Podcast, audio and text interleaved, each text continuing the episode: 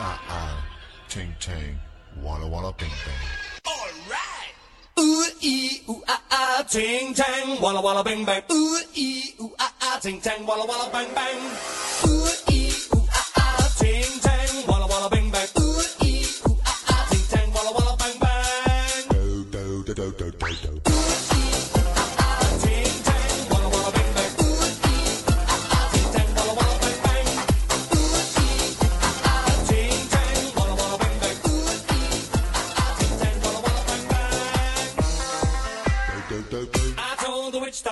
I was in love with you. I told the witch doctor I was in love with you. And then the witch doctor, he told me what to do. He told me, ooh, ee,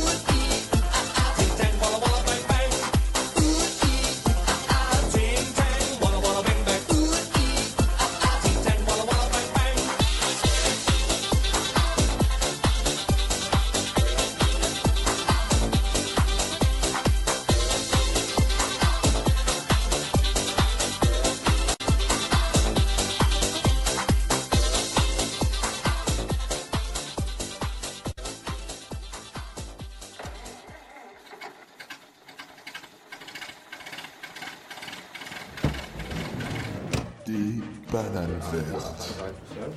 animateur hors pair. Dans une émission de folie.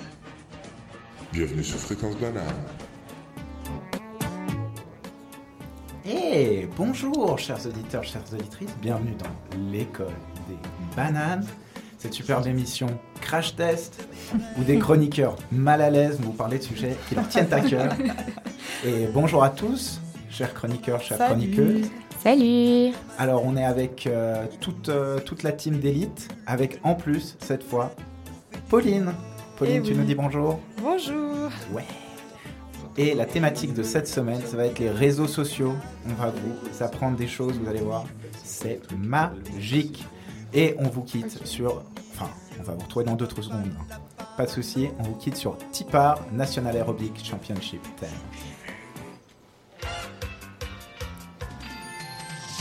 We are the winners. Watch us glimmer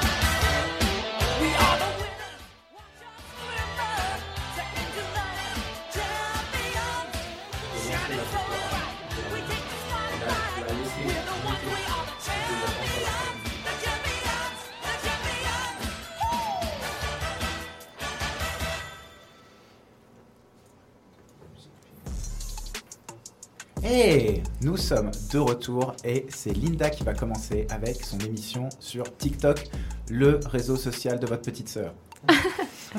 Merci Mathéo et salut à toutes et à tous. Bah, comme euh, l'a dit mon collègue, je vais parler de TikTok. Je sais pas s'il y a des gens autour de la table euh, qui ont TikTok.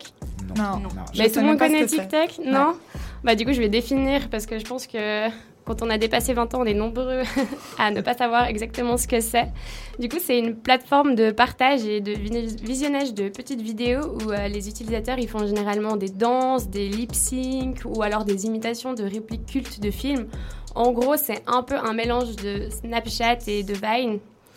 Euh, c'est un réseau qui est assez récent. Il a été lancé en 2016 par la société euh, chinoise ByteDance, qui a ensuite racheté un an plus tard son concurrent américain de l'époque, Musically. Peut-être euh, celui-là, vous avez déjà entendu parler. Mhm. Pour euh, la modique somme de 1 milliard de dollars. Donc, c'est des applications qui fonctionnent assez bien. Niveau chiffres, c'est euh, l'application qui, a eu, euh, qui a connu la plus forte croissance en 2009, euh, 2019. Pardon.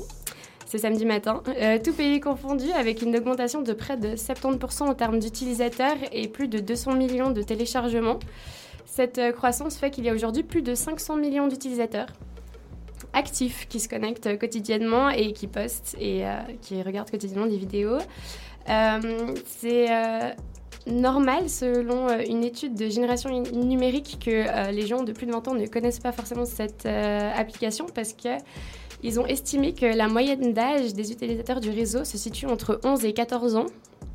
Euh, ce qui est assez paradoxal, c'est que la limite d'âge fixée euh, par TikTok pour souscrire un compte est fixée à 13 ans.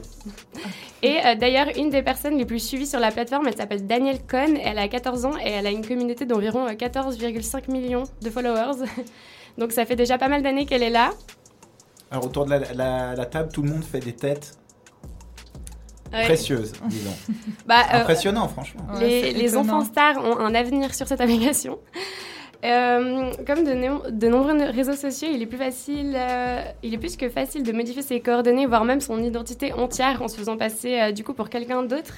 Ce phénomène de catfishing, il est malheureusement assez répandu sur ce type de plateforme et ça peut être assez dangereux, surtout quand on sait que bah, les victimes sont soit enfants, soit adolescentes.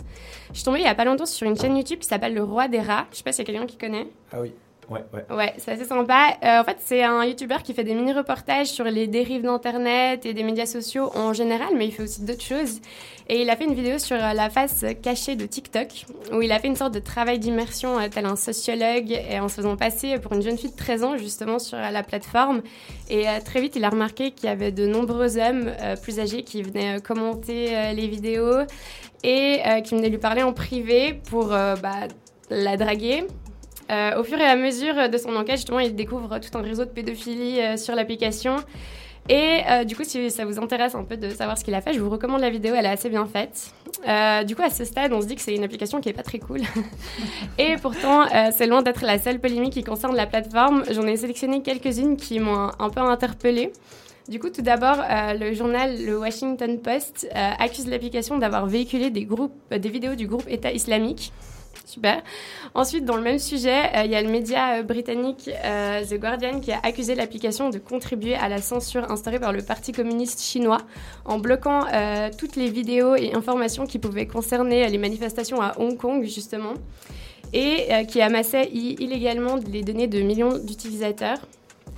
Et à ce sujet, le réseau il a déjà été condamné récemment à une amende de plus de 5 millions de dollars par la Federal Trade Commission pour avoir collecté euh, illégalement des données sur des mineurs. Donc, euh, au-delà euh, des accusations qui portent sur le réseau et la société ByteDance en général, c'est un réseau qui est assez controversé, je pense que, comme on peut s'en douter. Et notamment, il encouragerait le narcissisme à outrance et l'hypersexualisation des corps, notamment celui des jeunes filles. Les euh, conséquences de cela, c'est, comme on l'a vu précédemment, une plateforme de choix pour euh, les prédateurs sexuels, mais également une dégradation de la santé mentale des jeunes. C'est pas le seul euh, réseau social qui a justement ces conséquences, mais il n'est pas à plaindre à ce niveau-là et ça entraînerait notamment de nombreux troubles du comportement alimentaire par rapport à un idéal physique à atteindre. Donc, Comme euh, les autres euh, réseaux sociaux, euh, TikTok qui comporte son lot de haters et donc le cybershaming, le harcèlement et les agressions racistes, homophobes et sexistes ont lieu malheureusement de manière quotidienne. Je pense que on va plus ou moins s'arrêter là au niveau des polémiques. Euh, J'ai dissuadé, je pense, toutes les personnes qui étaient autour de cette table de s'inscrire sur TikTok. Mais euh, ça reste une application qui, au final, euh, marche très bien et qui a un développement continu. Et on peut peut-être se demander si c'est pas tous ces bad buzz qui font en sorte que cette application elle soit si populaire. Parce que euh, l'année prochaine, normalement, elle sort son smartphone avec l'application intégrée dedans. Donc euh, voilà, TikTok n'est- TikTok n'est pas à plaindre. Et euh, pour moi, ce sera tout. Je vous laisse. Merci de m'avoir écouté. Et euh, je vous laisse maintenant avec Dua Lipa, euh, Don't Start Now. Merci beaucoup.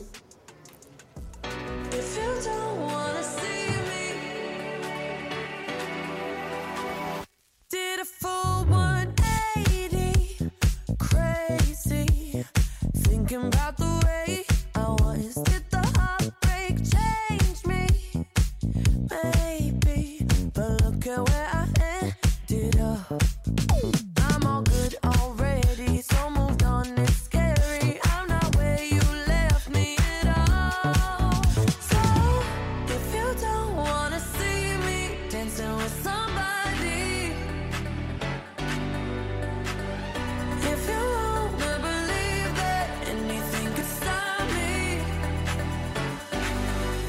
show up,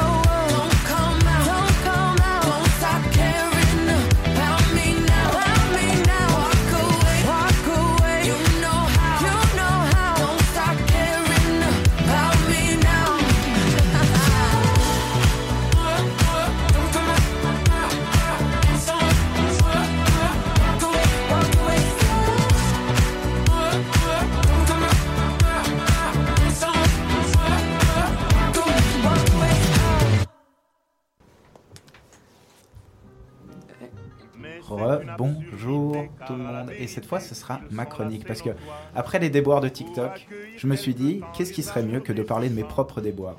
Alors voilà, Radio Confession. Aujourd'hui, j'ai envie de vous dire, cher auditeur, que je me sens seul. Et qu'est-ce qu'on fait quand on se sent seul? On va sur des sites de rencontres. Mais je ne voulais pas chercher petit rendez-vous d'un soir sur Grindr, Tinder. Non, non, non, chers auditeurs, j'ai voulu aller chercher une relation plus complète qui pourrait combler mon désir d'avoir une grande famille. Donc, qu'est-ce que j'ai fait? J'ai décidé de me tourner vers les sites de rencontres pour religieux.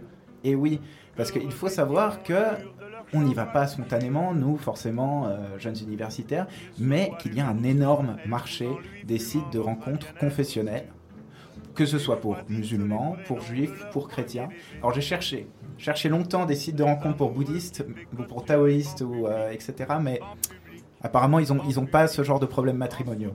Mais il faut se rendre compte qu'en fait, ces sites de rencontres, ils, euh, ils, ils répondent à un vrai problème qui est le fait que souvent, dans des familles très religieuses, on reste vraiment à l'intérieur du cercle familial ou de la communauté et c'est difficile de s'ouvrir pour rencontrer des célibataires qui, certes, partagent les mêmes valeurs et la même confession tout en sortant de chez soi.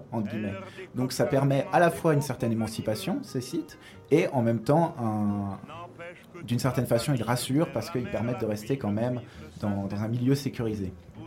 Alors j'ai commencé par les sites de rencontres musulmans. Pourquoi pas? Parce que c'est ceux dont on a le plus parlé dans les médias.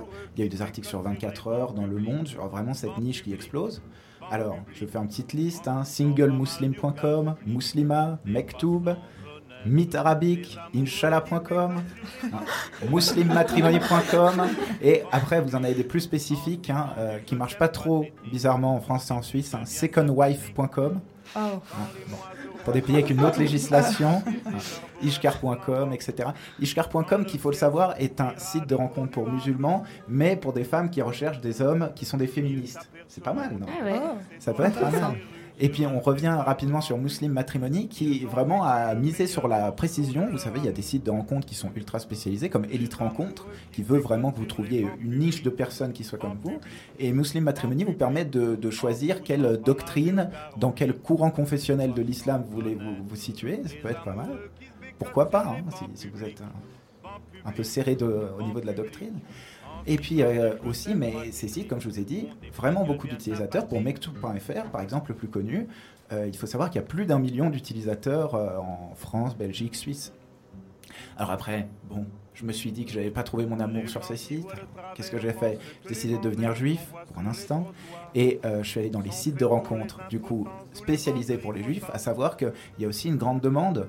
Pourquoi? Parce que si vous êtes par exemple juif orthodoxe, vous ne pouvez, vous, dans les lois religieuses, vous marier qu'avec une juive aussi, ce qui réduit vos possibilités de, trouver votre match. Donc, je suis allé sur Dream, Jew Date, Jew Rencontre, Rencontre Juif. Il y a quelques-uns de ces sites qui, finalement, hein, je vais vous le dire euh, rapidement, si je m'étends pas, c'est parce qu'ils ont beaucoup. Ils ont à peu près tous la même offre. hein. Ils ont, mais euh, quand même, il y a quelques petites perles. Sur Jew Dream, on peut savoir que on, on a cette, euh, cette petite phrase qui est le, le motto du site. Face au taux considérable de divorce, de mariage mixte ou d'échec de couple, Jew Dream permet à chacun de faire des rencontres juives. Des milliers de célibataires juifs inscrits vous attendent. Et j'aime bien le face euh, au taux considérable de mariage mixte, comme si c'était vraiment un, vrai problème. On passe, on passe. J'ai malheureusement pas trouvé ma, mon, mon- l'israélite de mon cœur. Je me suis donc euh, tourné vers les sites chrétiens en désespoir de cause. Et alors, il faut savoir que eux, ils ont des sites un peu plus, euh, un peu plus mignons. Alors, c'est souvent du grec ou du latin. Par exemple, le plus gros site, c'est Théotokos. Alors, c'est rigolo parce qu'en grec, Théotokos, ça veut dire mère de Dieu. Donc, euh, pourquoi? Mais qui nous permet de trouver euh, l'amour selon le modèle de la Sainte Famille. C'est chouette, non? Ensuite, alors, euh, il y a Je tu nous. Le jeu de mots, vous l'avez saisi Non? Pauline? Je, Je tue nous. je tu nous. Alors, voilà. Mais Euh, tu disais le, le- sous le modèle de La Sainte la Famille. Sainte Famille, mais donc c'est-à-dire qu'est- qu'est-ce qu'ils proposent euh, T'as regardé un peu plus ou... Bah, j'ai essayé de m'inscrire, oui, mais directement ils m'ont demandé de payer. Donc euh, je, suis- Ah ouais. je suis pas Ah allé ouais, très loin. ouais, hein. Fréquence bien. banane, petit budget. Et euh, mon enquête a tourné court euh, au, au niveau de l'argent. Mais oui, en fait, l'idée qui essaie de valoriser tous ces sites, c'est de faire des rencontres sérieuses. Et vous verrez, souvent, si vous utilisez un peu, si vous regardez les termes, les adjectifs utilisés, il va toujours y avoir sérieux, euh, concret, mariage, etc. Parce qu'ils ils essaient de créer un modèle alternatif à, par exemple, euh, Grinder, Tinder, voilà, Mm. qui ne promettent pas de qualité de la rencontre, en fait. Eux, ils veulent présenter des rencontres de qualité. Et au final, même si ils mettent tout sur la religion, c'est l'idée qu'on trouve derrière chez les sites de rencontres comme Elite Rencontres ou de, de rencontres plus spécialisées. Enfin, Il y Alors a oui, le bœuf. Il y a le bœuf et l'âne aussi euh, sur. Non, non, désolé. Mais il faut savoir que quand même, on peut leur reconnaître des trucs chez Théotokos. Ils proposent notamment, euh, des, en plus des rencontres sérieuses et bienveillantes, hein, j'avais bien dit sérieux, mais eux aussi sont bienveillants. Ils proposent de faire des rencontres lors de sorties et euh, de, de sorties à thématique religieuse, entre guillemets. Mais on peut faire du coup des, des- une sortie rencontre euh, soupe populaire. Parce que, euh, évidemment, il faut faire des actions humanitaires si vous êtes bon, bon chrétien. Donc, en, en servant la, la- la soupe au SDF, vous pouvez trouver l'amour de votre vie. Et ça, quand même, bonne initiative hein, Ouais, que, que ouais, j'aimerais un peu plus voir sur les sites de rencontres. Clairement. Mais là, mélanger un peu hu- hu- humanitaire, relations humaines et puis rencontres, ça peut être pas mal. Alors on a aussi, vous voyez, Notre-Dame des rencontres, rencontres chrétiens. Alors vous avez peut-être remarqué que je vous ai dit, vous rencontres chrétiens, il y avait aussi rencontres juifs et hein. Il- C'est une, une même maison qui, qui, qui tape un peu partout. voilà. Non, non, mais c'est ce qu'on appelle Ouais. l'œcuménisme. Ouais. Voilà. Bon, je vais, je vais, je vais pas aller plus loin, mais vous avez compris la teneur. Alors, si certains sites sont vraiment racoleurs et comme euh, ce site juif que je vous ai présenté, n'ont pas une vision très ouverte sur le monde et c'est peut-être euh, plus, plus discutable, quand même, ce, site chrétien, je l'avais trouvé bien de proposer des activités humanitaires ou des activités comme ça, des randonnées ou des trucs comme ça, pour faire des rencontres. Ça, ça peut être. euh, c'est quelque chose que j'aimerais un peu plus voir ailleurs, dans les rencontres informelles, juste par chat. C'est un modèle intéressant. Voilà. Alors je vais vous laisser. Ou quelle, mauvaise chanson j'ai choisi. Bon, l'islam classé X des Charlots. J'ai des mauvais goûts. désolé.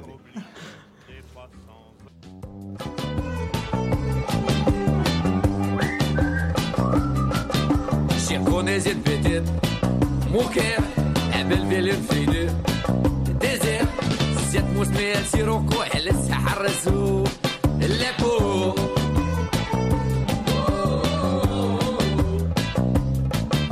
Cette créature de rêve, berbère, même elle la chichière.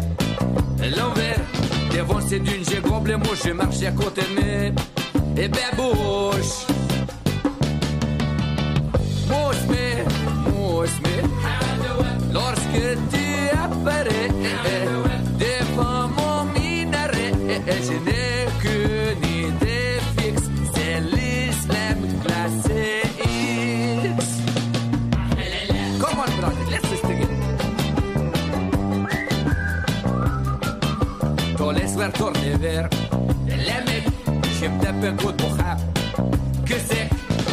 je fais des salam alek pour qu'ils me disent un jour viens là. Mec,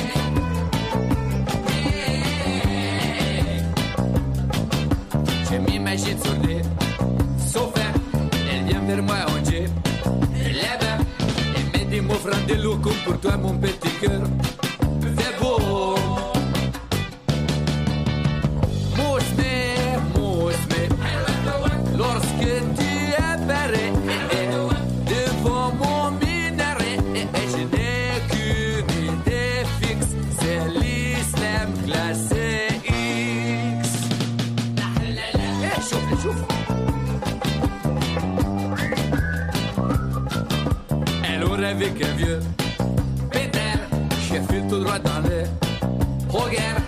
Et je prends pour un Miharis sorti de United.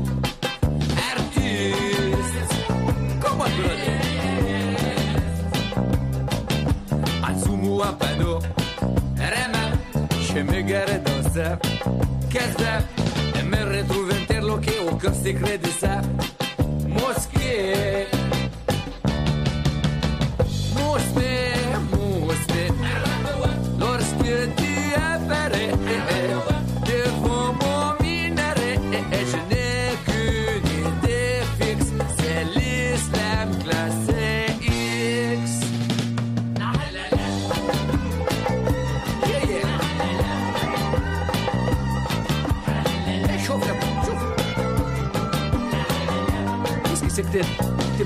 pied s'il te plaît de me permettre ce jour Qu'est-ce que ça veut dire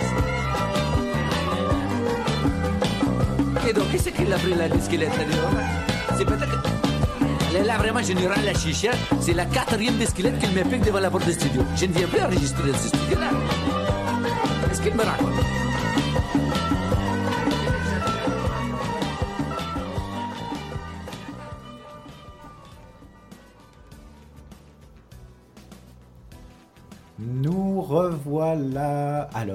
cette fois, ça va être Pauline qui va nous parler de, de Tinder.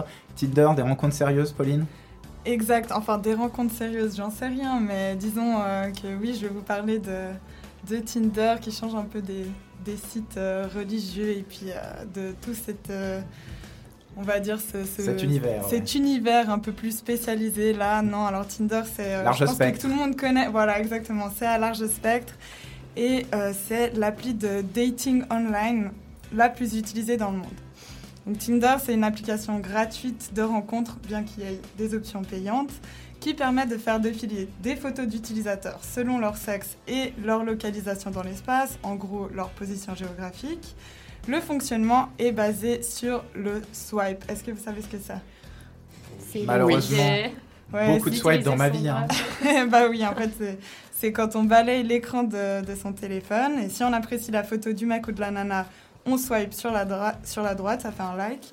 Sinon, on swipe sur la gauche. C'est un peu le, le supermarché du date. hein. C'est est-ce que on garde ou on jette? Et euh, bim, si on a swipé à droite et que l'autre aussi, il nous kiffe, bah bingo, on a un match et on peut alors échanger un message avec euh, son match et plus si affinité. Euh, mais maintenant qu'on s'est mis au clair sur le principe, on va commencer avec quelques statistiques et des chiffres à, à propos de Tinder. On estime le nombre d'utilisateurs de Tinder dans le monde entre 50 et 60 millions, inscrits dans 190 pays différents, et à peu près 5 millions de personnes qui utilisent la version payante selon les stats de 2018. J'ai des stats de 2018 si jamais. Tinder est sorti en 2012 aux États-Unis et en 2013 en France. Et l'entreprise a un revenu approximatif de 816 millions de dollars en 2018. Donc, un sacré paquet. Euh, sur l'application, il y a des photos qui permettent apparemment d'être plus likées. Par exemple, il faut éviter de porter un chapeau, éviter les photos de loin ou de montrer ses attributs comme ses abdos, etc. Les femmes, les femmes swipent à droite 14% du temps et les hommes swipent à droite 46% du temps. Donc quasi une fois sur deux, ils like. Il y a eu plus de 30 milliards de matchs sur Tinder depuis euh, le début de l'application. Et puis j'ai cherché après le nombre de couples qui avaient été formés grâce à Tinder depuis sa mise en ligne, mais j'ai pas, j'ai pas trouvé de, statistiques. C'est un peu difficile j'imagine, à calculer. Mais sinon, je suis aussi tombée sur un article du Monde, du journal Le Monde, qui affirme qu'une analyse des profils de l'application montre que le taux de succès moyen pour une femme est de 50% et pour un homme seulement de tin, tin, tin, 2%. Et euh, c'est cette différence qui permet à Tinder de vendre euh, les options euh, payantes. Je vais revenir là-dessus un peu plus tard, mais. Et je tiens à préciser aussi qu'en faisant mes recherches sur Tinder, j'ai trouvé un florilège de sites assez drôle quand même.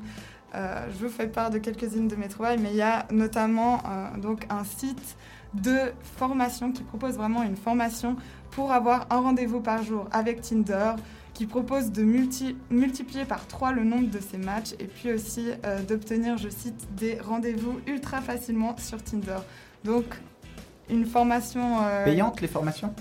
Alors, il y avait des formations payantes et d'autres trucs de type plus blog qui vous donnent vraiment une liste de conseils euh, pour euh, quelles photos euh, mettre, euh, quelle, euh, quelle phrase accrocheuse euh, utiliser. Enfin, il y a vraiment toute une ribambelle de choses proposées. Donc voilà, Là, en tout cas, la drague sur Tinder, c'est un art apparemment. Et maintenant, je vais vous parler du, du mécanisme de Tinder. Donc, j'ai trouvé une petite vidéo sur Arte, enfin de Arte, sur YouTube que je vous recommande. Ça s'appelle euh, Dopamine. Et en fait, c'est une petite série de mini-documentaires qui expliquent comment les réseaux sociaux euh, nous rendent euh, accros. Je crois qu'il y a aussi quelque chose sur Uber, l'ubérisation. Enfin, il y a, plusieurs, choses. Et c'est vraiment intéressant. Donc, vous pouvez aller, je vous recommande d'aller checker ça. Et en effet, Tinder, notamment, comme d'autres réseaux sociaux, est conçu à la base pour faire sécréter dans notre cerveau la molécule responsable du plaisir, de la motivation et de l'addiction, la dopamine. L'objectif de l'appli, c'est de nous faire swiper le plus longtemps possible pour collecter nos données de géolocalisation et progressivement nous pousser vers la version payante qui offre nombre d'options pour swiper encore plus. Euh, plus on swipe, plus l'entreprise engrange des bénéfices. Et euh, pour cette application, hein, le but, c'est vraiment d'avoir du plaisir à jouer, donc à swiper, comme pour tout bon jeu. Donc la rencontre avec un partenaire, elle doit procurer autant de plaisir que la rencontre éventuelle. Donc c'est pas du tout quelque chose de ciblé comme on avait avant là avec les, sites euh, euh, de rencontres religieux. Là, c'est vraiment euh, presque plus comme un, un jeu en fait. Mais c'est rigolo que tu parles d'un jeu parce que tu penses que le modèle est, est formé là-dessus?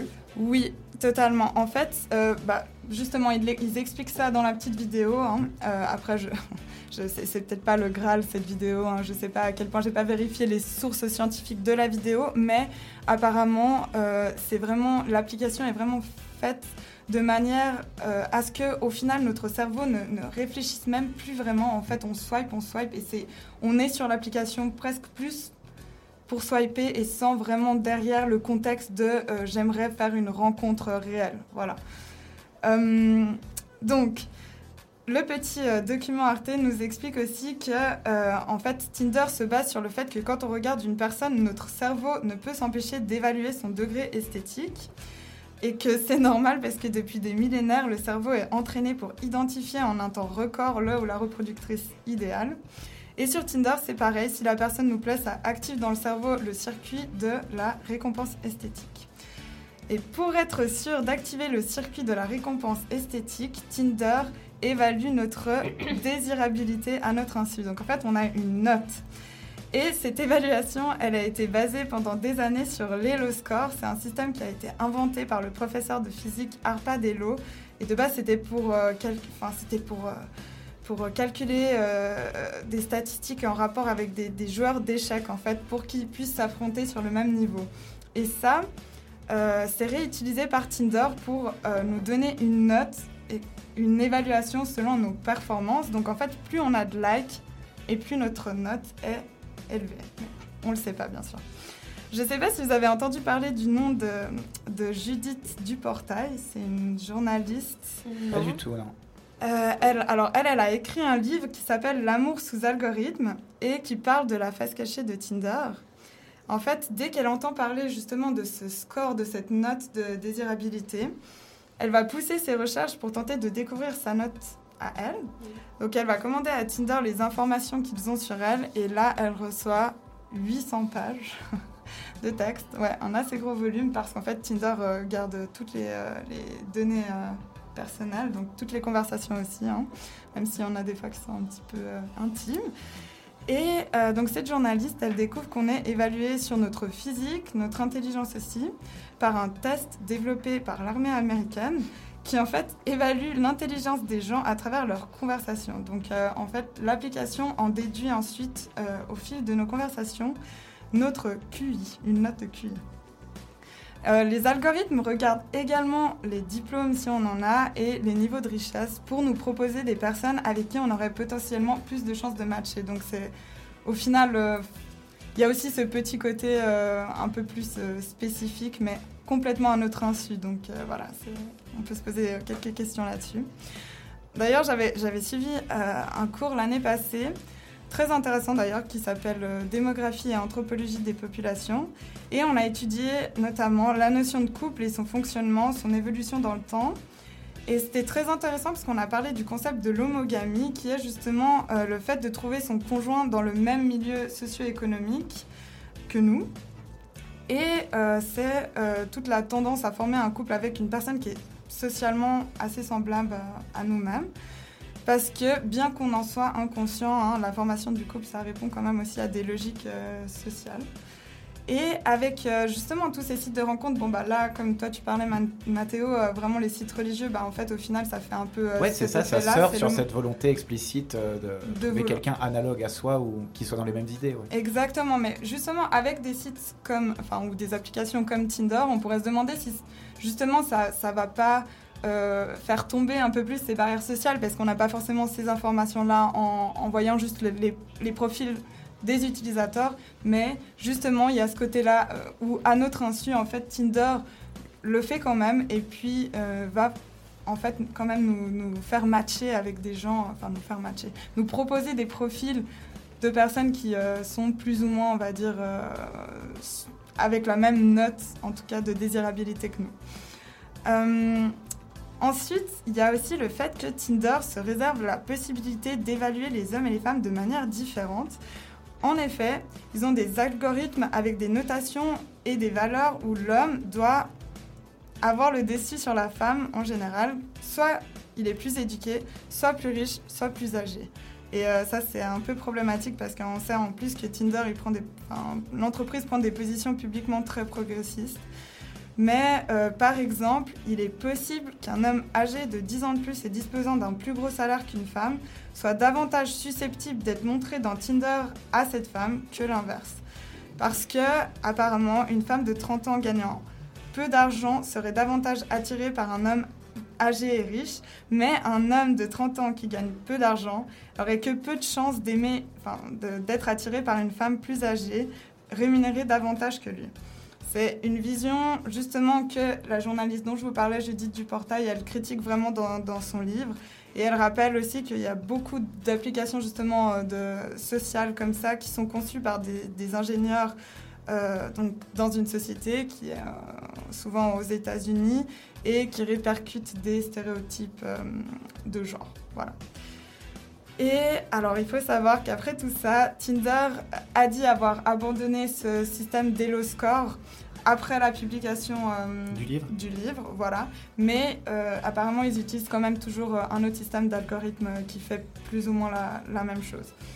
Et euh, comme j'ai dit plus tôt, il y a une grosse différence sur Tinder au niveau des matchs entre hommes et femmes.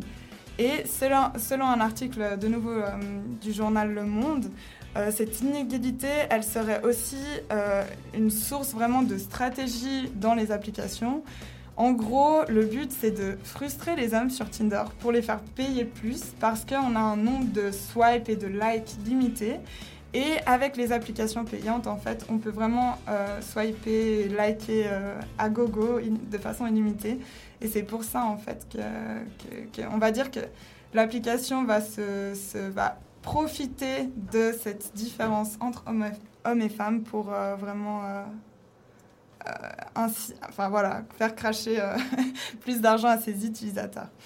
Et puis bah, pour finir, moi j'ai recueilli aussi quelques témoignages de potes sur leurs expériences avec Tinder, parce que moi j'en ai pas réellement. Et j'ai eu aussi toutes sortes d'histoires qui étaient parfois drôles, parfois franchement un peu glauques. Euh, mais euh, je pense qu'on a tous eu en tout cas un ou une pote, même si on n'est pas des fervents utilisateurs de Tinder, euh, avec une histoire qui est un petit peu carabinée. Donc je voulais savoir euh, autour de cette table, est-ce que vous avez euh, une petite anecdote euh, Tinder ou que vous avez entendue, Aïe, pas aïe, forcément aïe, sur aïe, vous, aïe. hein, mais... Je garde le silence, je garde le silence. Ça se voit que c'était personnel, ça. Ça sent le vécu. Et moi, Pauline, j'aurais une petite question. Alors, si tu ne vas pas sur Tinder, où vas-tu pour trouver l'amour? Sur Fréquence Banane? Non, bah moi j'ai déjà trouvé l'amour. mais Aïe, voilà, aïe, aïe, aïe, Désolé, chers auditeurs, chères auditrices. ok. Alors, on va passer à la chanson que tu nous as choisie? Oui. Ah, oui, oui, j'avoue. Ouais. euh, Est-ce qu'il y a quelqu'un d'autre qui, qui... Bah moi, euh, euh, niveau expérience glauque, euh, enfin j'en ai pas. Mais par contre, j'ai une amie euh, où il y a pas mal d'hommes qui sont venus lui proposer genre de l'argent en échange de faveurs sexuelles et euh, Wow. c'est hyper répandu. Du coup, euh, ouais, c'est un peu crade. Ouais, ouais, ça mais craint. ça arrive plus qu'on le croit. Oui, bah, je pense que Tinder, euh, c'est aussi. hein, Tu Ouais. parlais de TikTok avant, mais je pense que Tinder, il, y a- il doit y avoir pas mal de Mhm. dérives aussi euh, Mhm. sur ce réseau social. Que- J'ai un ami qui a trouvé l'amour sur euh, Tinder. Du coup, euh, c'est pas impossible, Ouais. c'est assez difficile. Bah, j'ai l'impression qu'à une époque, quand ça a commencé, c'était possible de trouver quelqu'un, mais maintenant, euh, j'ai l'impression que c'est assez stéréotypé. Et puis tous les gens qui vont là-bas, c'est un peu pour. euh, Pour des des- rencontres des pas plans, forcément sérieuses, ouais, voilà. on va dire. Ouais, c'est vrai, je suis d'accord. Est-ce qu'il y a quelqu'un encore euh, Giuseppe, Giuseppe, Giuseppe. Non, non, mais moi j'aurais tendance à dire que Grinder, ben, c'est un peu comme la drague, quoi. Des fois on tombe amoureux, des fois pas, et puis des fois on cherche des choses un peu plus élaborées, et puis des fois des choses un peu plus simples. Mot de sagesse, mot de sagesse, Giuseppe. Merci beaucoup à tous et merci Pauline. Et on passe sur ta musique Vidéo Club Amour Plastique, c'est ça? Exactement.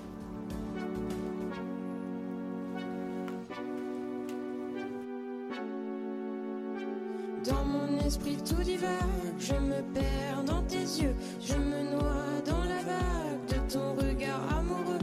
Je ne veux que ton âme divagant sur ma peau, une fleur, une femme dans ton cœur, Roméo. Je ne suis que ton ombre, le souffle lancinant de nos corps dans le sombre, animé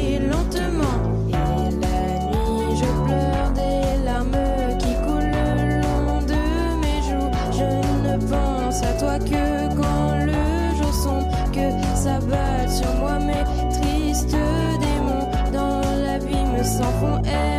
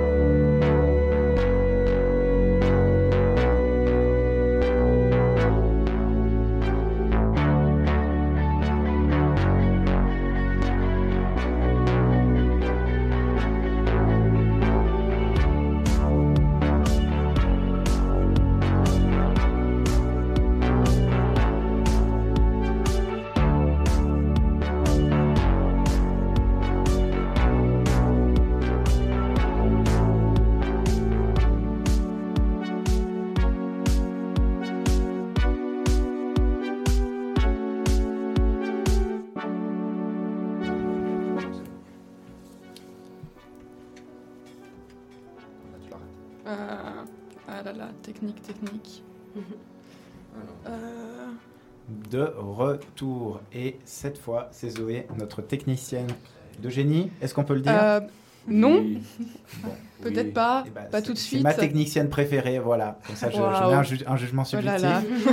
c'est Zoé qui va nous parler de YouTube. Et oui, bah, on a eu euh, quelques sites de rencontres ou, ou plateformes euh, avec nous pour, euh, pour euh, les deux. Les galère deux un peu avec dernières- la technique, elle va mettre, au cas où vous, vous ne le voyez pas, mais vous pouvez l'entendre, je suppose. Donc, euh, désolé en avance pour toutes ces, ces transitions de qualité qui n'étaient pas vraiment, mais bon, on y est. Et puis, ah, il faut quand même apprendre ça, faire ça. Et ça va passer. C'est une heure aujourd'hui, et puis peut-être que j'y prendrai un peu goût d'ici la fin de, de cette émission. Mais bref, donc YouTube, euh, à l'heure actuelle, comme on le connaît, c'est des vidéos par milliers dans tous les genres avec euh, des centaines, des milliers de communautés, certaines extrêmement niches, euh, qui ont des, des, intérêts auxquels on ne s'attendrait pas du tout, euh, alors que d'autres sont beaucoup plus répandus et, beaucoup plus acceptés ou, ou. Et du coup, c'est quand même un site qui est très très très intéressant parce qu'on a un, un, un panel de, de contenu qui est immense, qui est absolument illimité. Et, euh, et du coup, à gérer, bah, d'un point de vue technique, c'est extrêmement compliqué. Et c'est plutôt de ça que j'aimerais parler. Parce d'accord, c'est très intéressant les réseaux sociaux quand on parle de- des relations de personne à personne. Donc on pourrait parler des utilisateurs dans les commentaires. Parce que ça, for- forcément, il y a énormément à dire et il y a une raison pour laquelle il y a des modérateurs parce que ça part très vite dans les rosiers. Et, euh, et oui, des fois, c'est des débats qui sont constructifs, qui ont du sens et qui sont reliés à la vidéo, mais on a aussi très vite des propos qui sont injurieux et qui n'ont absolument pas lieu d'être.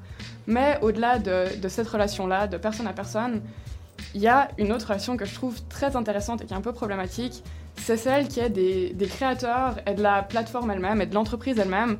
Parce que YouTube, évidemment, c'est un endroit où on peut monéti- monétiser le, le contenu qu'on qu'on produit, où on peut euh, monétiser ce qu'on fait. Et puis évidemment, avec les, dernières années, on a vu ça arriver. Ben, maintenant, YouTuber, c'est un métier, ça se fait, waouh. Euh, c'est toujours pas très clair, euh, très, pas très transparent et assez vague combien ils gagnent. Il y a plein de théories différentes.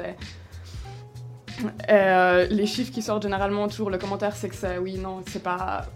C'est Allez, pas à les en ça. croire, c'est toujours pas assez. Voilà, effectivement, ou euh, au contraire, qui ah bah, c'est exorbitant parce qu'après vous comptez pas toutes les fois où justement je suis démonétisée. Et c'est en partie de, de ça dont je voulais parler aujourd'hui. Parce que justement, vu que le contenu est moné- monétisé, ça veut dire que des compagnies euh, acceptent que leur- d'être un minimum associé à, à ce contenu. Alors évidemment, c'est pas une association directe, parce que c'est pas toujours du sponsoring, ça c'est quelque chose, c'est un cas particulier. Mais du coup, quand des, des vidéos sont. Des, publicités sont, jouées avant une vidéo, veut bien dire qu'il y a un moment ou un autre, la plateforme qui décide quelles vidéos peuvent être monétisées et quelles ne peuvent pas être monétisées. Et qu'est-ce que ça, change qu'une vidéo soit monétisée ou non, au-delà du fait que le créateur euh, gagne un certain nombre d'argent en fonction du nombre de vues, du nombre de minutes de la vidéo qui sont, regardées, parce que ça aussi c'est un, un facteur maintenant. Et du coup, il y a à peu près deux ans, euh, il y a justement quelque chose qui a été découvert parce qu'il y a plusieurs créateurs qui ont un peu commencé à, creuser en se posant la question de s'il y avait un système de classification dont les, utilisateurs, les, modérateurs et les, blablabla, les créateurs n'étaient pas au courant, mais dont la plateforme elle-même était au courant, elle l'utilisait, et puis elle l'utilisait quand elle travaillait avec des compagnies, parce qu'ils se rendaient compte que leurs vidéos qui n'étaient pas monétisées, elles atteignaient un nombre de vues nettement moins haut que celui des vidéos qui étaient monétisées, alors que techniquement la monétisation ne touche que le fait de gagner de l'argent, pas le fait de recommander la vidéo ou pas. C'était la réponse de YouTube que non, ça n'a rien à voir, mais après, vu que du contenu qui serait considéré comme limite ou avec des sujets sensibles, ils vont pas le monétiser pour des raisons évidentes. Donc c'est possible qu'il y ait un espèce de diagramme de Vienne avec un petit overlap au milieu entre ce qui n'est pas ce qui est du contenu sensible, donc qui n'est pas recommandé, et ce qui est du contenu qui n'est pas monétisable. Et seulement, ça pouvait pas tout expliquer parce qu'il y a plein de gens qui, soit euh, n'étaient pas touchés par ça, soit qui, euh, au contraire, des fois pensaient avoir du contenu qui était tout à fait acceptable, et qui pourtant se retrouvaient avec des, des vidéos dont l'engagement était le même par rapport à leurs autres vidéos, mais juste, c'était vraiment le nombre de vues qui était plus bas, et bien que c'était pas forcément un problème pour eux au niveau, un niveau monétaire ou de, de travail, c'était un peu pour savoir bah, que faire pour le changer, et puis pour pouvoir continuer à se promouvoir et à avancer, et puis à pouvoir faire tous les projets qu'ils voulaient. Et donc, c'est euh, euh, de nouveau là il va falloir se focaliser sur euh, les, les dires d'une personne qui était assez en contact avec YouTube. C'était Quabblecop qui avait une chaîne de let- Let's Play à à peu près 8 millions d'abonnés, donc c'était pas n'importe qui et pas quelqu'un qui était juste euh, en train de crier à la conspiration, je ne sais pas où. Parce que ces gens qui ont souvent des chaînes assez grosses, ils ont pas mal de contacts avec YouTube et s'ils ont des changements de politique, ils vont tenter de les contacter pour être là, bon bah vous d'un point de vue créateur, qu'est-ce que vous en pensez Après s'ils les écoutent, c'est toujours euh, en question. Mais il y a ce lien. Et justement, après plusieurs discussions et beaucoup de, questionnements avec des, des programmateurs ou alors des, des responsables, euh, ambassadeurs de YouTube, il a découvert qu'il y avait un système de classification qui mettait les vidéos euh, avec différentes notes, avec un cachet, qui était pour dire si euh, elles étaient euh, destinées à un public général, à un public plus âgé, à un public mature ou juste à un public adolescent. Et le truc, c'est que c'est une, marque qui en soi est tout à fait logique. On l'a pour les films, on l'a pour les jeux vidéo. Donc on peut se dire pourquoi pas pour les, vidéos YouTube, c'est tout à fait logique. Le seul problème, c'est que c'était un, espèce de, de qui disait ce que t'étais, mais dont toi tu n'étais pas. Tu t'en rendais pas compte, tu le voyais pas. C'était juste un coup, tu avais une vidéo qui, pour une raison ou pour une autre, qui était pas recommandée parce qu'il partait du principe que c'était une, vidéo qui était M pour mature, donc pour des personnes qu'on part du principe qui sont au-delà de. qui sont majeures ou un peu. ouais, qui sont pas des enfants. Et du coup, ça a créé un gros problème parce que euh, YouTube était là, voulait pas en parler. Et c'est ceux qui ont continué à creuser, bah, ils, sont, allés creuser par AdWords, donc la, partie de la plateforme qui s'adresse uniquement aux compagnies qui veulent avoir des campagnes publicitaires sur YouTube. Et effectivement, ils pouvaient choisir est-ce que vous voulez que vos, publicités soient montrées sur des vidéos J pour général, PJ pour parental guidance, teen, euh, T pour teen and older, et M pour mature. Et du coup, c'était Euh, un premier problème, parce que oui, c'est une classification qu'on peut comprendre, et puis quand ils doivent travailler avec énormément de marques pour éviter d'avoir des, des gros scandales euh, au niveau de, de leur image, bah ouais, mais en même temps, c'était pas juste pour les créateurs, et en plus de ça, bah, c'était un cachet qui était lié à des tags, parce que du coup, c'était pas un cachet qui était donné par une personne, c'était un robot, c'était un programme, c'était un algorithme qui le donnait. Et du coup, ils se basaient bah, sur des tags qui généralement étaient considérés comme sensibles, donc ça pouvait parler du mouvement MeToo ou de problèmes de coming out, de personnes qui parlaient de violences qui leur étaient faites pour les prévenir, pour, pour donner une voix à, d'autres personnes qui auraient pu en souffrir, et ils se retrouvaient un peu ben, cachés, on rendait leurs vidéos moins accessibles, et du coup c'était un peu ben, contre-productif, et c'était le genre de choses dont, YouTube aurait pu parler, être là, ben, par exemple, faites attention si vous notez ça, il faut que vous précisiez que c'est à titre préventif ou des choses comme ça. Euh, ça, bah, c'était un problème il y a à peu près deux ans. Et vu que ça, c'est un problème qui a un peu continué, maintenant les gens s'en rendaient compte, donc ils pouvaient changer leur manière de procéder. Mais en même temps, il y avait toujours cette espèce de différence et ils essayaient de savoir d'où elle venait. Et c'est là qu'il y a quelques mois, pas longtemps du tout, euh, trois créateurs, euh, c'était je crois Analyzed, CeeLo et North City, qui ont décidé de se lancer dans un petit projet parce que ces trois, ils avaient suffisamment de, de bases de données et d'envie de jouer avec le système YouTube pour, euh, pour commencer cette expérience. Donc ce qu'ils ont fait, c'est qu'ils ont uploadé des petits clips qui n'avaient pas d'audio ou d'image démonétisable, donc des clips complètement random de tout et de rien. Et ils leur ont ajouté des, des tags et des, des titres ou alors toutes les, les métadonnées qu'une vidéo pourrait avoir pour voir si certains termes allaient provoquer une démo- démonétisation automatique. Et justement, bah, pour ça, ils ont utilisé à peu près 15 000 termes et ils ont regardé ceux qui étaient démonétisés de toute façon, ceux qui ne posaient aucun problème, et ceux qui étaient un espèce d'entre-deux qui parfois l'étaient, parfois l'étaient pas. Euh, et effectivement, ils se sont euh, rendus compte qu'il y avait une grosse différence. Alors, oui, dans ceux qui étaient considérés comme problématiques et toujours démonétisés, il y a ceux auxquels on s'attend, toutes les injures, tout, euh, des, insultes, des choses reliées à des thèmes pornographiques ou toutes des choses qui ne pas, n'ont pas à être sur, sur YouTube. Bah oui, forcément, ils, se débrouillaient pour les repousser. Mais aussi, on se retrouve avec un, un autre, euh, un autre problème, c'est que des mots reliés bah, de nouveau à la communauté LGBT, par rapport euh, à des histoires de personnes qui, qui, repar- euh, qui, témoignent de violences qu'ils ont subies, si on changeait juste un mot du titre, juste un adjectif, bah, ça changeait si la vi- vidéo était monétisée ou pas. Et donc c'était clairement pas par rapport au contenu, parce que il y avait rien à dire sur le contenu. Et ça a créé un assez, un assez gros problème, parce que ça fait des... C'était une question qui était déjà arrivée et euh, auquel euh, Suzanne Wojcicki, je, crois que c'est comme ça qu'on dit son de famille, j'espère, la CEO, qui toujours maintenait que, que non, on n'a pas de liste de mots qui sont blacklistés et qu'il n'y a pas de termes qui font réagir le, le, système. Mais le problème, c'est que bah, c'est un système, donc forcément, il doit suivre un, un protocole, il doit suivre euh, un chemin, et après, bah, ça, contrairement au, au saut euh, pour dire si la vidéo était mature ou pas, vu que c'est ça, c'était, vu que ils le disent que c'est un choix par algorithme et par euh, apprentissage automatique. Euh, ils avaient, bah, du coup, ils ont un moyen de, de réfuter euh, ce choix et pour que la, pour qu'ensuite la vidéo soit, soit revue par une personne humaine qui définit si oui ou non la, la vidéo était problématique. Mais du coup, ça mettait de nouveau bah, pas mal de communautés qui déjà, bah, en général, ne sont pas forcément très acceptées ou pas toujours aussi acceptées qu'on le voudrait dans la société actuelle, qui se retrouvaient bah, aussi dans des endroits dont euh, des endroits qui prônent la libre expression, ils se retrouvaient aussi un peu rejetés, repoussés. Donc ça a été euh, un, autre problème qui, maintenant, oui, alors peut-être qu'à proprement parler, ils n'ont pas de liste accrochée dans les bureaux YouTube qui disent OK, attaquez-vous à ça ou je, ne sais quoi, mais clairement, bah, bah, s'appuyer complètement sur euh, un robot et un protocole d'analyse pour choisir ce qui est monétisable ou pas, c'est pas complètement. euh, c'est pas encore parfait, ça, sera, ça le sera probablement jamais parce que oui, c'est perfectible, mais on n'est pas encore à un point où on peut complètement abandonner l'humain. Et le problème, c'est que ça, c'est justement, c'est toujours la discussion qui, qui revient entre les, les créateurs de contenu et les espèces de. Euh, ouais, la, et la pla- plateforme de, de YouTube en général.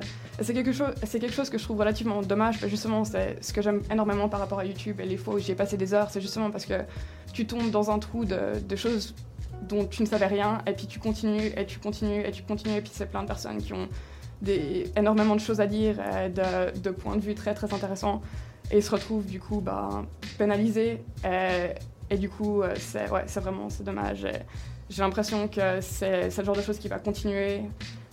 Et c'est. Ouais, enfin, ça, ça me déçoit un peu. Voilà. Merci Zoé, merci pour Oui. cette chronique. Et désolé si tu es déçue. Oh là là, c'est bon. Est-ce que, t'es- est-ce que tu serais pas par hasard une de ces militantes euh, pour revenir au temps de Dailymotion, de Vimeo? Est-ce que, Ah tu- bah oui. est-ce que tu luttes contre l'hégémonie YouTube? Un peu, Bah, discrètement. un peu, oui, ouais. C'est- mais c'est- c'est c'est un peu de, une relation de. Ah ouais, voilà, bah, parce que je suis bien contente qu'elle existe et des choses comme ça, mais qu'elle soit aussi proliférante qu'elle l'est. Mais en même temps, bah, ce qu'ils mettent en avant à leur manière de fonctionner, bah, c'est celle d'une énorme entreprise et du coup, ça correspond pas à ce que j'attendais de cette plateforme. Ouais, voilà. est-ce que cette plateforme serait un monster comme la musique qu'on va écouter? Pas à ce point-là, mais c'est une sympathique musique euh, de justement une fille que j'ai découverte sur YouTube et que j'aime beaucoup, Dodie avec Monster. Euh, oui, c'est bon. Tell me again about how it hurts being awfully loud for an introvert. Get out of my room. Smile wiped clean. Isn't it weird to be so mean? I'm guessing that I've grown horns. I guess I'm human no more. I can tell I've rotted in your brain. Oh, how easily passion twists.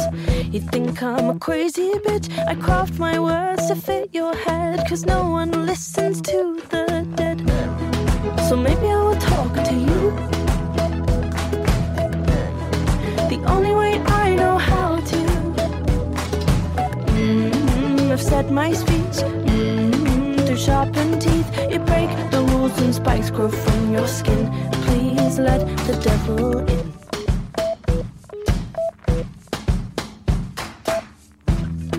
A meter apart, we blankly stare. We shout in our heads. Are you still in there? Well, this ends bad then. We knew it would, so we won't eat our words. Cause they don't taste good. I'm guessing that I've grown horns. I guess I'm human no more. I can tell I've rotted in your brain. Oh, how easily passion twists. You think I'm a crazy bitch. A thousand words are left unsaid. Cause no one listens to the dead. So maybe I will talk to you. Only way I know how to.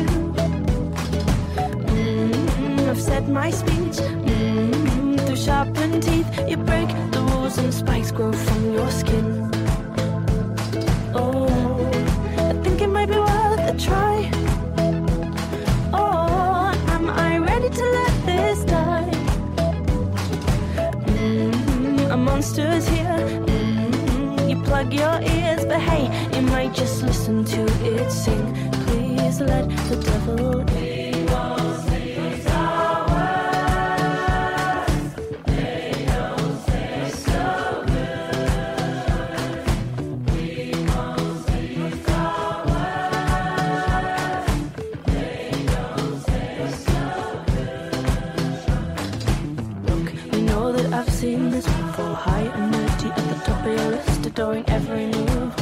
Is sinking, but we're both guilty of black or white thinking.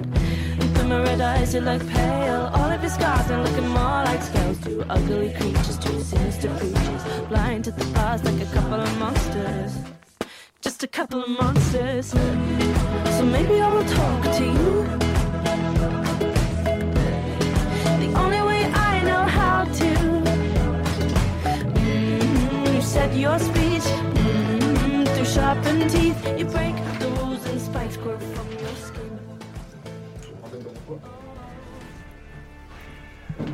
On est de retour et cette fois c'est Catalina qui va nous parler d'Instagram. Mystère, mystère, est-ce que ça va être encore un procès contre un de ces réseaux sociaux qui a l'air sympa mais qui en fait pourrit nos vies et nos espionne On va le savoir tout de suite. À toi. Antoine. Mathéo, t'as un compte Instagram ou pas? Désolé, j'aurais dû. anti- Antisocial Old fashioned. Bon, euh, Merci. euh, Instagram. Bon, c'est un des réseaux sociaux les plus utilisés, euh, basé sur les j'aime, euh, des photos et les, les abonnés. Honnêtement, la plupart des, des gens euh, ont un compte. Vous avez des comptes sur Instagram? Ouais, moi Ouais, j'ai. ouais, moi aussi. Du coup, je pense que c'est un peu, un peu lourd de tout expliquer parce que c'est assez simple. C'est un réseau où, où on partage des photos et des vidéos. Quoi.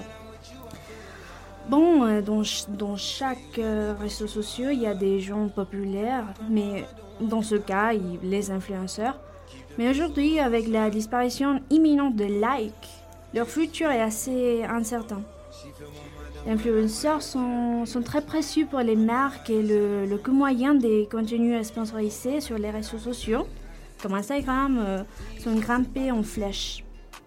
Un rapport récent de, de la société de mar- euh, marketing d'influence a étudié les tarifs négociés de 2014 à 2019 entre les spécialistes du marketing et les créateurs de contenu, allant de micro, micro-influencers, que c'est généralement des personnes euh, qui ont moins de 100 000 abonnés, aux célébrités. Et ils ont constaté que le tarif moyen des contenus sponsorisés, et comme sur Facebook, YouTube ou Instagram, a augmenté considérablement au cours des dernières, euh, dernières années. Sur Instagram, le prix moyen d'une photo sponsorisée est passé de 134 dollars en 2014 à 1600 dollars en 2019. Du coup, la rémunération n'est pas le seul facteur qui a changé. Parce qu'au fil des années, la façon dont les contenus sponsorisés apparaissent sur Instagram a également évolué. Au fur et à mesure que les stories sont devenues populaires sur Instagram, et les lots de contenus sponsorisés sont devenus le, format de campagne euh, marketing préféré des nombreuses marques. Mais maintenant, a le fait que Instagram cache les likes et ça pourrait vraiment changer l'activité des, influenceurs. Car cette semaine, Instagram teste la disparition du nombre de likes à travers le monde. Après un test aux États-Unis, Instagram euh, va vraiment masquer le nombre de j'aime chez certains utilisateurs. L'idée est de mettre fin à la compétition de popularité, aussi d'améliorer la santé mentale de ces utilisateurs. Cette nouvelle mesure lance le débat sur l'influence du réseau social sur euh, oh sur l'influence du réseau social sur l'ego numérique. Savez-vous que le plaisir ressenti lorsque quelqu'un aime ce que vous pu- publiez sur les réseaux sociaux est comparable à une bouchée de pâtisserie ou de chips selon les goûts Euh, Cela déclenche une sé- sécrétion de dopamine, la molécule euh, du plaisir, dans le cerveau. Et c'est ce qu'on appelle le circuit de la récompense. Du coup, euh, tout cela provoque des comportements addictifs et dépressifs, notamment chez les jeunes qui sont gros, les gros utilisateurs d'Instagram. C'est également un problème avec les, les influenceurs qui, qui se livrent à une véritable compétition. Parfois même à coup de robots cliqueurs, du coup à des faux likes. Cela conduit à des situations absurdes comme l'histoire d'un off liké plus de 50 millions de fois. Mais il était beau. Ouais. Vraiment. Plus de likes que Kylie Jenner. Ouais, voilà, c'était un challenge, Ouais. genre s'il pouvait dépasser euh, Kylie Jenner. Ah, c'est drôle. Je crois qu'après, ça si je dis pas de bêtises, après ils ont po- posté la photo d'un poussin ou un truc comme ça. Mais ils l'ont Ouais. fait craquer sous la. Je crois que c'était genre d'abord avec un crack sous la pression justement des réseaux sociaux et après ils ont joué avec de Ah. faire sortir des trucs ou. euh, Excellent. Du coup, aujourd'hui, la disparition du nombre de likes sur Instagram se concrétise. Alors que le réseau social euh, vient de tester cette mesure aux États-Unis, comme j'ai dit, et il a annoncé ce jeudi passé qu'il qu'il étendait les CCC au monde entier. Du coup, l'idée c'est de plus exactement de masquer le nombre de fois qu'une publication a été aimée. La fonctionnalité de like sera toujours existante, mais seul le titulaire du compte pourra voir combien d'utilisateurs ont attribué un, cœur à sa publication. Le but, c'est de mettre la fin à la compétition. Parce que ça, ça génère du stress et présente des, risques pour la santé menta- mentale. Du coup, au début de, l'été passé, Instagram avait déjà testé tout ça, euh, comme dans certains pays comme le Canada et au Brésil, et les réactions étaient plutôt positives, ce qui a poussé les responsables de la plateforme à, à commencer et faire euh, cette réforme. Le nombre d'utilisateurs sélectionnés pour le test n'a pas été précisé, mais il semblerait qu'il il soit choisi de manière aléatoire.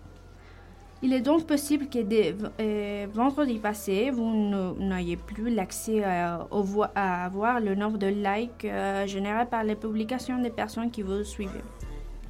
Du coup, euh, même si les influenceurs n'ont pas encore vu diminuer leur engagement avec les marques, ils ont quand même un, un- un sentiment assez bizarre parce qu'ils craignent de ne pas avoir une genre, euh, entre guillemets, une récompense après leur performance. Du coup, c'est la fin de, de cet euh, régime d'influenceurs.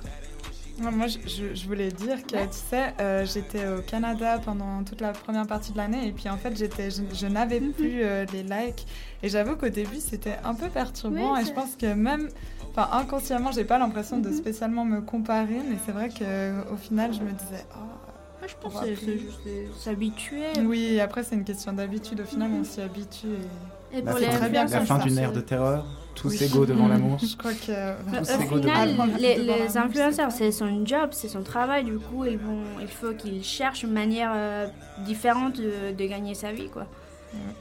Ben, je pense que de toute façon, le nombre d'abonnés, ce sera toujours euh, Mais important tu peux pour, acheter euh, des, des faux... des faux abonnés, Ouais, ouais. c'est ça. Du coup, euh, comment on sait si la personne va être... euh, je sais, tu peux compter sur les- l'engagement. C'est c'est assez compliqué. On passe à la musique. Ah, yeah. On Impala. va Tame Impala and uh, The Less I Know The Better. Du coup, euh, voilà.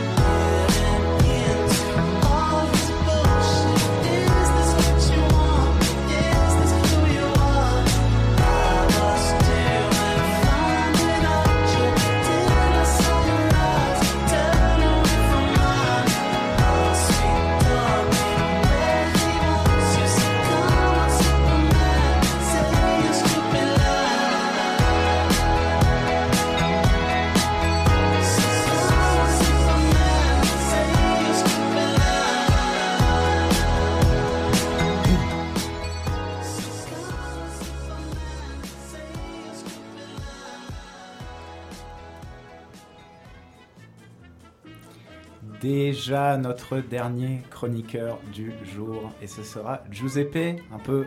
Giuseppe, c'est un peu le Joseph de la Sainte Famille de Fréquente Banane. Non, il n'y a pas, un, y a pas un, petit, un petit quelque chose comme ça? Il n'y a que le nom, il n'y a que le nom. Et qui va nous parler de Facebook et la politique. Encore pour nous dire que ce réseau est très bien et qu'il faut y aller, j'imagine. Euh, ben oui et non, en fait. euh, donc j'ai choisi de, de parler effectivement de, de Facebook et de la politique. Alors effectivement, il y a beaucoup à dire. On pourrait parler de l'affaire Cambridge Analytica et des, élections présidentielles américaines. Euh, L'utilisation de Facebook pendant le printemps arabe, de son utilisation par l'État islamique, euh, ou encore du fait que Facebook n'est pas accessible en Chine. Euh, mais finalement, en fait, moi, je préfère aller voir du côté de l'Italie. L'Italie, ce laboratoire politique, car il ne faut pas oublier, euh, par exemple, que si les USA ont Trump depuis trois ans, eh ben, l'Italie, elle a eu Berlusconi pendant 20 ans. Euh, en Italie, donc, où vivent Laura et Maria. Donc, Laura, c'est Laura Boldrini, qui était porte-parole du Haut Commissariat des Nations Unies pour les réfugiés, euh, avant de se lancer en politique avec un parti de gauche et de se faire élire en 2013. Alors d'abord députée, et puis ensuite très vite présidente de la Chambre des députés. Donc à partir de là, euh, elle est devenue une cible prisée pour certains militants de droite sur l'échiquier politique. Et donc, euh, account Facebook et tous les réseaux sociaux. Et sur Facebook, euh, notamment des menaces et des insultes assez pesantes, euh, régulières. Mais donc Laura est combative, elle ne s'annonce jamais vaincue, elle répond, elle prend à partie ses adversaires et même Mark Zuckerberg, euh, dont l'histoire ne dit par contre pas s'il a jamais répondu à ses demandes de régulation quant aux commentaires euh, euh, pesants. Donc voilà, donc enfin un jour Laura décide d'empoigner le taureau par les cornes. Elle dénonce ses détracteurs en publiant via les réseaux sociaux et notamment sur Facebook la liste euh, des gens qui l'insultent. Euh, voilà, donc c'est à leur tour, donc à ces gens de se trouver sous le- les projecteurs et de devoir affronter la colère des partisans de la présidente de la Chambre. Et euh, Laura va même plus loin. euh, lors d'une émission télévisée, elle invite certains d'entre eux à un face-à-face, euh, histoire d'avoir une discussion amicale sur le thème, et c'est là qu'entre en jeu Maria.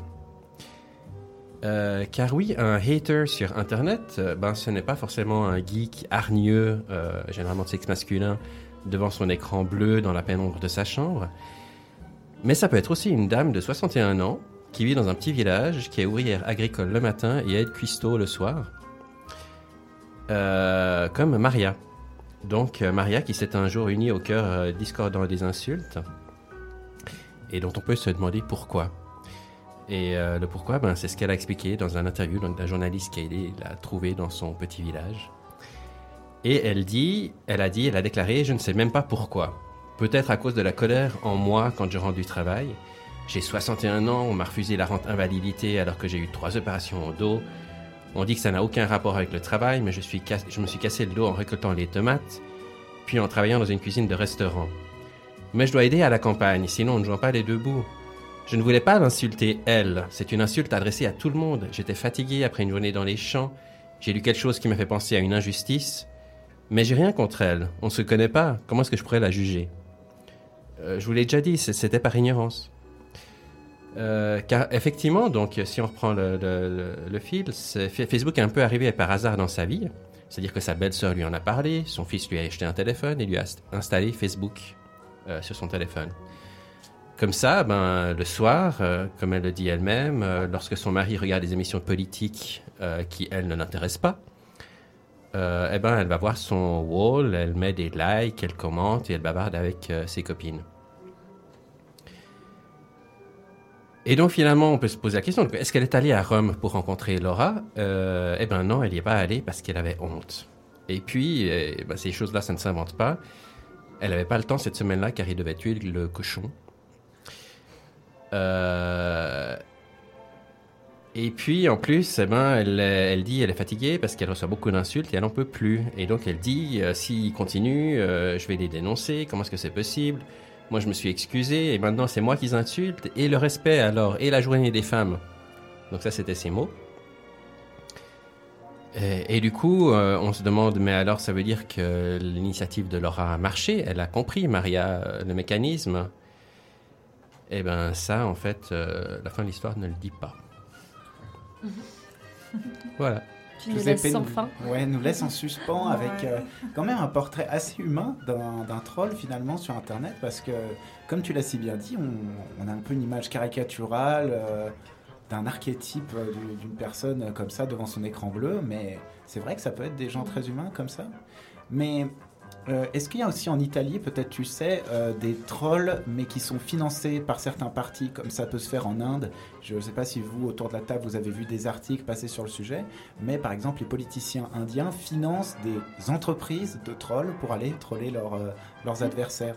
C'est pas, il n'y a pas de ça en Italie? C'est que des vieilles dames? Alors, je- non, il n'y a, pas de tout. Bon, déjà, je pense pas que c'est- je- je- dans son cas, elle, je dirais pas que c'était un troll, parce que c'est un peu arrivé par hasard. Et puis, enfin, elle rejoint ce groupe des gens qui, qui réagissent euh, de manière euh, violente, mais finalement pour des raisons qui n'ont rien à voir avec euh, les sujets qu'ils commentent. C'est simplement parce qu'ils ont, ils ont des problèmes, ils en ont marre, et puis voilà. Maintenant, oui, les réseaux sociaux en Italie, ça prend beaucoup de place. Ben, par exemple, il y a le parti de droite de, de M. Salvini, qui était au, gouvernement jusqu'à récemment et plus maintenant, qui a organisé un groupe donc, qui est actif, euh, qui est autour de lui, qui est sur les réseaux sociaux et qu'on appelle maintenant dans les médias italiens euh, la bête.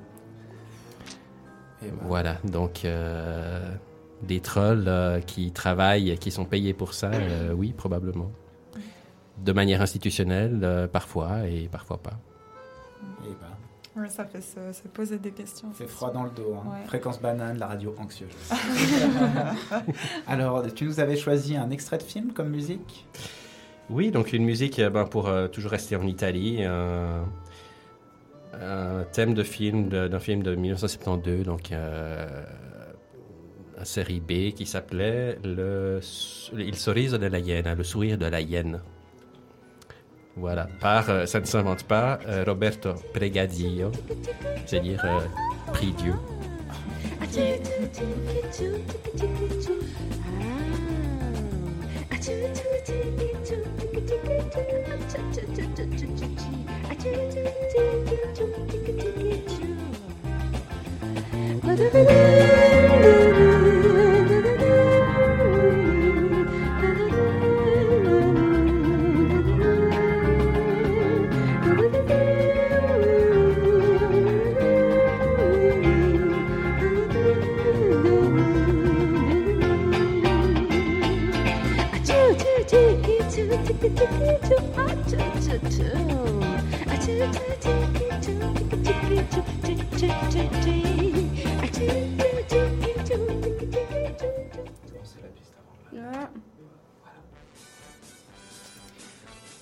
Et c'est déjà la fin de l'émission.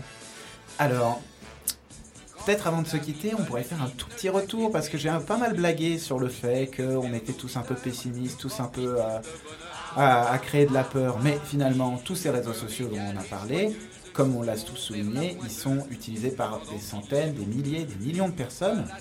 Ils marchent bien et même si tout le monde s'accorde à les critiquer, on les utilise quand même. Alors, moi j'aimerais un peu votre petit avis sur pourquoi on les utilise quand même alors qu'on sait tous que c'est pas bien. Mais je pourrais poser cette question avec la malbouffe ou n'importe quoi. Mais voilà. Ouais, je- moi, moi j'ai fermé mon, mon compte Instagram parce que j'étais trop accro. J'ai- du coup, euh, des fois, il faut vraiment s'arrêter et voir qu'est-ce qu'on fait avec notre temps parce qu'on utilise euh, vraiment une grande partie de notre euh, journée en, train de faire ça. En train de rien faire, de voir des images. et- voilà. Ouais, bah, je pense aussi, euh, comme vous disiez avant, cet effet de dopamine et euh, ce, besoin d'avoir une validation sociale, une sorte de satisfaction à être sur les réseaux sociaux, à être liké et à liker. Je pense que c'est hyper addictif et du coup, au final, euh, il y a pas mal de travers, mais ça, c'est encore plus fort, ce, ce besoin. Donc, je pense que c'est pour ça qu'on s'en détache pas et qu'on est si accro. Giuseppe Un petit avis Il reste Oui, j'attendais- silencieux. C'est la j'attendais force- d'être c'est la prise force- à partie. C'est la, fo- c'est la force tranquille, ce Giuseppe. Oui, bah alors moi, j'ai- je vais faire une confession, c'est que j'ai connu l'époque où les réseaux, les réseaux sociaux n'existaient pas. Un temps que Voilà. les moins de 20 Peur. ans ne peuvent pas connaître. voilà, alors je suis d'autant plus, euh, oui, et parfois critique, mais parfois admiratif. Euh, je trouve ça parfois incroyable, fabuleux, euh, désastreux. euh, Il y a de tout, donc euh, il faut, euh, disons, il faut embrasser la nouveauté et puis rester critique. Clairement, clairement. Je pense que c'est vraiment, euh, comme tu dis, il y a cette, vraiment cette ambiguïté euh, entre les deux, entre à la fois c'est fascinant et ça, ça permet aussi euh, beaucoup de choses, hein, mais euh, comme, toi tu disais, euh, Catalina, ça a, permis, ça a même permis de créer vraiment des métiers, ou bien toi Zoé avec les youtubeurs, tout ça, donc euh, voilà, il y a- il y a- je pense qu'il y a du positif et du négatif, mais comme dit Giuseppe, il faut rester euh, critique et puis euh, savoir aussi, euh, enfin prendre du recul par rapport à ça. Zoé un petit Bah, je crois que je suis un peu dans le même plat que tout le monde. Enfin, que c'est bien, faut juste pas en abuser. Euh, Il y a plein de phénomènes super intéressants à observer. Et on peut pas juste les critiquer, les, les condamner et faire genre qu'on n'appartient pas à, toute cette euh, sphère d'activité. Faites pas partie de tous ces petits jeunes qui font des semaines sans smartphone ou des trucs comme ça pour se reconnecter. Non. hein. Je veux reconnecter sur Internet, mais pas à la vie réelle. Voilà. C'est ça notre génération. Et oui. Alors si je vous embête avec une petite musique qui dit merci patron, c'est pour passer un gros merci à Antoine, le Saint-Esprit Yeah. Qui flotte un peu autour de cette émission, qui permet qu'elle soit réalisée, qui rattrape toutes nos gaffes. Et, Donc, et on- mais Toutes les miennes, euh, oui, merci peut avoir à, un, à Zoé. un gros à merci à Antoine et un gros merci à Zoé. Ouais. Et à toi, Mathéo, d'avoir animé. Non. Oui. Je Si vous voulez le mot de la fin, eh ben, je dirais euh, utilisez Slack. Personne n'en a parlé d'ailleurs. Oui, oui, oui, oui, oui, mais tout le monde a peur de cela. C'est pour ça qu'on ne veut pas en parler. Vous avez ce petit frisson. Bon, bon, C'est un bon. petit message pour tous ceux qui sont un peu les hauts placés de fréquence banane qui sont pas dans Ouais. cette salle mais qui devront réécouter ce podcast, s'il vous plaît. Ouais. Alors, bon, on est samedi, samedi midi à peu près. Il fait un peu beau, il a plu, il a plu. Alors qu'est-ce qu'on peut faire quand il a plu et qu'il va commencer à faire beau? On peut aller à la cueillette aux champignons, un sport euh, délectable. Et on va vous laisser sur une petite chanson de Billy the Kid et les gamins en folie. Mangez-moi, mangez-moi, qui nous parle de cueillette aux champignons. Et on vous dit à la prochaine fois. Au revoir, merci.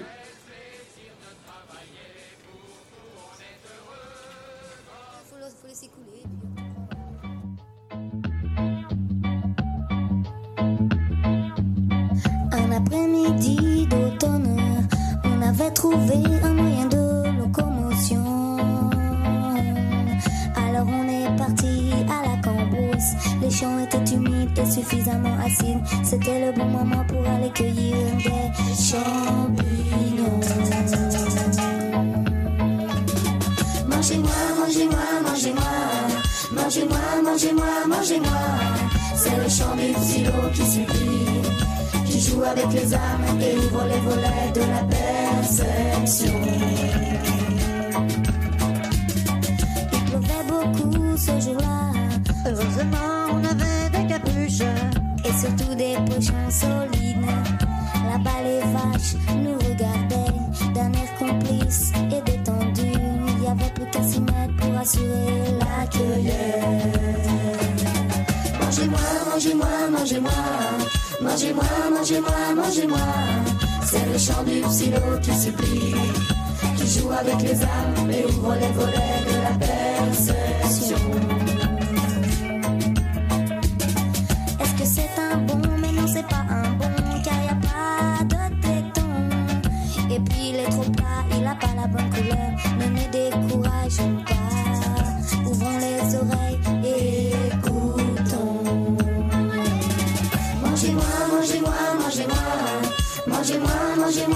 mangez-moi. C'est le chant du silo qui supplie, qui joue avec les âmes et ouvre les volets de la perception. Oh, toi tu marches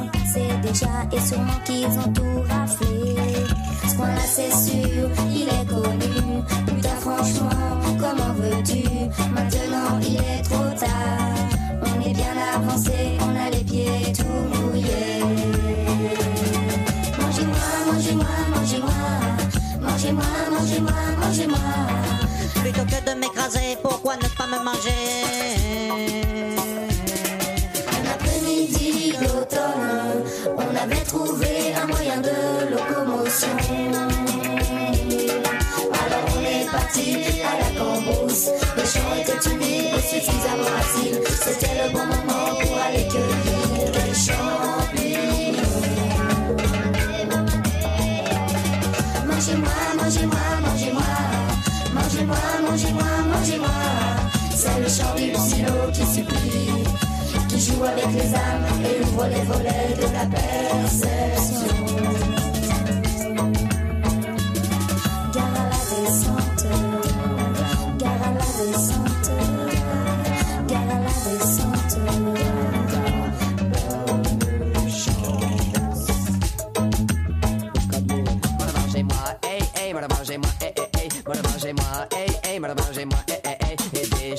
Et des des des des champignons, hey, hey, des champs, et des champs, et des champs, et des champignons, voilà, mangez-moi, voilà, maman, mangez-moi, oh, oh, mangez-moi, voilà, mangez, mangez-moi, avec euh, bébé,